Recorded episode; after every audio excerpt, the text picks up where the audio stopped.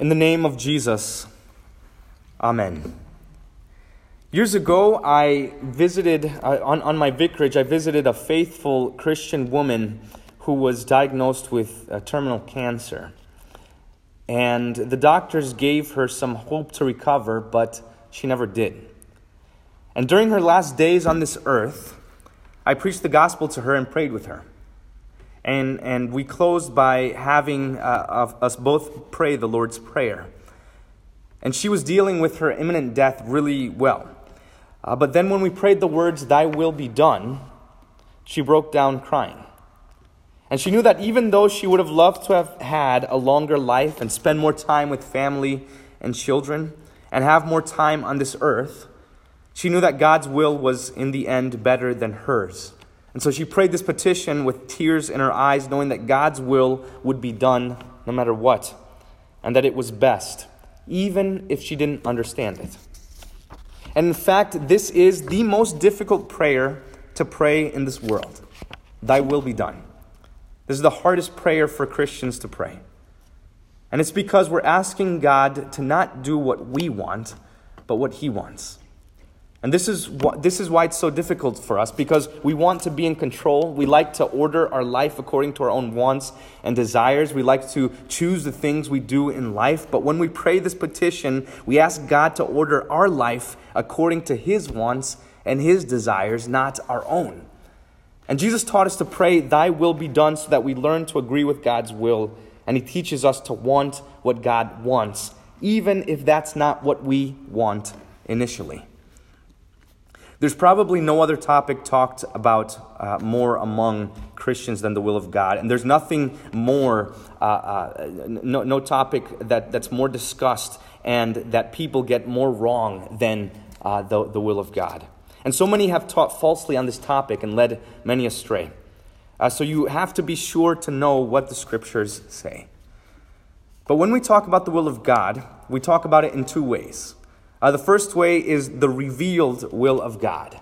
That will which he reveals to us. Uh, understand that there's one will of God, but he reveals part of his will to us. And the other way to talk about God's will is the hidden will of God, the things we don't know.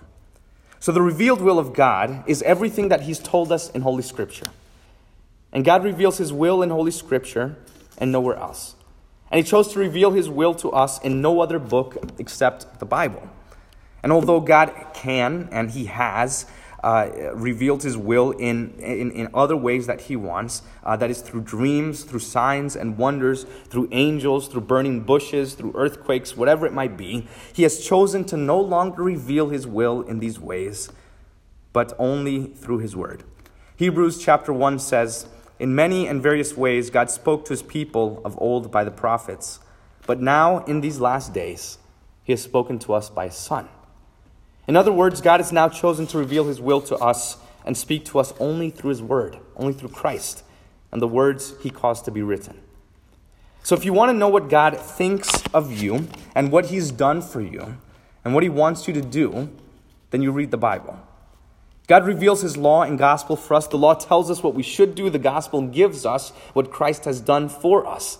And so, if you want to know God's will for you, you don't read man's opinions or philosophies or ideas. You don't turn to your own heart or your own experiences or your past to find out God's will for your life. You don't look to your own feelings and try and interpret them. You don't try and interpret coincidences that happen in this life. Instead, to know the will of God, you must read the Word of God. Even more, to follow the will of God that He has revealed to us. To follow the will of God is not an easy thing, but it is the right thing. And many times the right thing and the hard thing are exactly the same. So when we pray, Thy will be done, we're praying that God would guide us and direct us in our thinking, in our speaking, our living, so that uh, we would live in conformity with His commandments, that we would pray that He gives us everything to believe, that we would believe the very words He's given us to believe, that we would do the very actions that, and the good works that He called us to do that we would believe that marriage is the lifelong union between a man and a woman, that life begins at conception, that Christ died for the sins of the world, that baptism now saves us, so on and so forth. So, all of this is to be said about the revealed word of or the revealed will of God, which is the word of God. So you can pick up the Bible and hold in your hand and say, This is everything that God wants me to know. This is the revealed will of God. This is His will that He has given to us. He reveals what we should and shouldn't do in His Word. But not everything that God wants and not everything that God wills is revealed at all, or it's not revealed in the Bible. In fact, God's will is often hidden from us, and we call this the hidden will of God.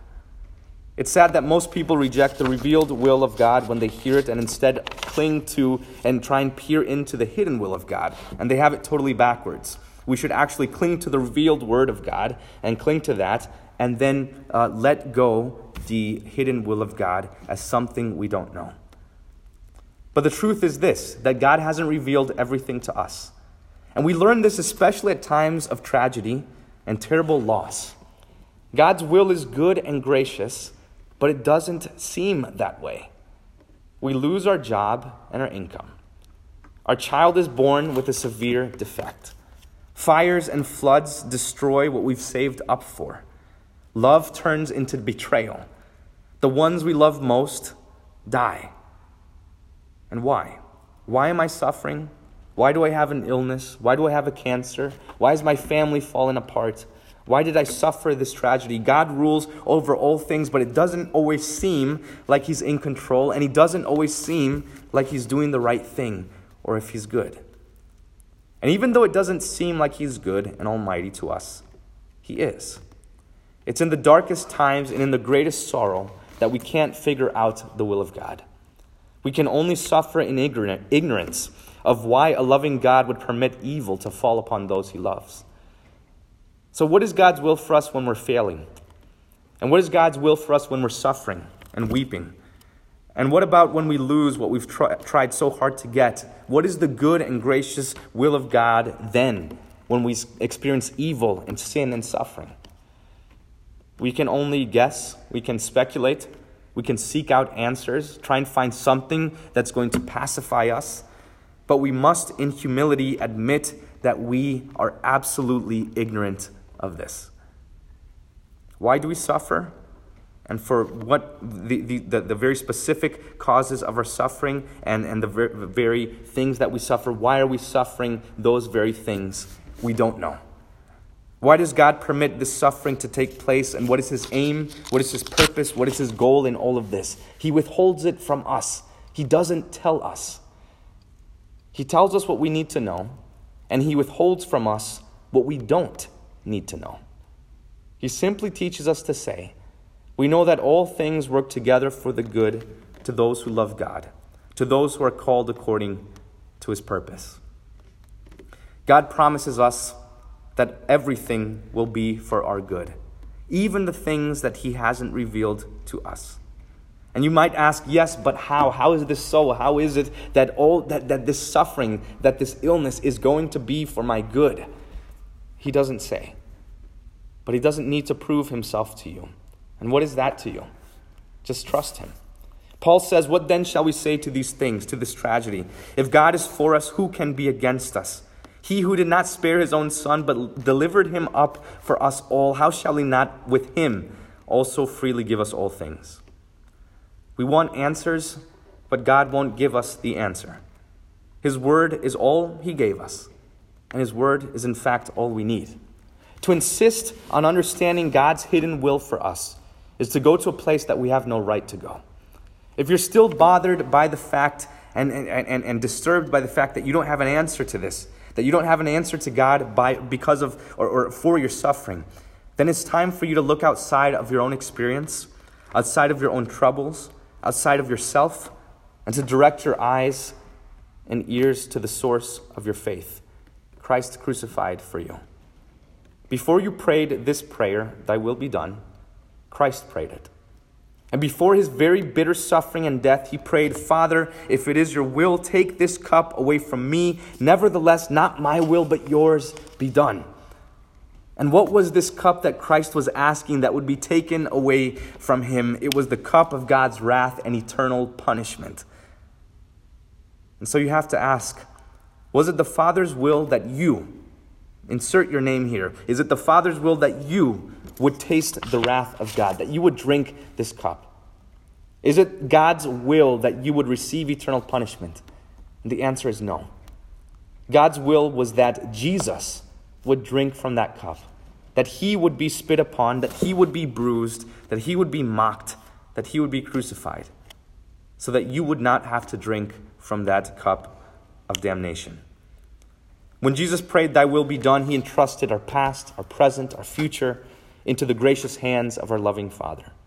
When we pray, Thy will be done, we're praying to the one whose will it was to require his beloved Son to suffer the damnation that we deserve instead of requiring us to suffer it. Do we need to know how God will solve our problems and how our suffering will end and how our suffering and tears is actually for our good? No, we don't. We need only to know the one who holds our future in his hands. So take comfort in this. You don't know why you suffer. I don't know why you suffer. No one in this earth knows why. But God knows. You're not in control, God is. And His will is better than yours. And He loves you more than you can love yourself.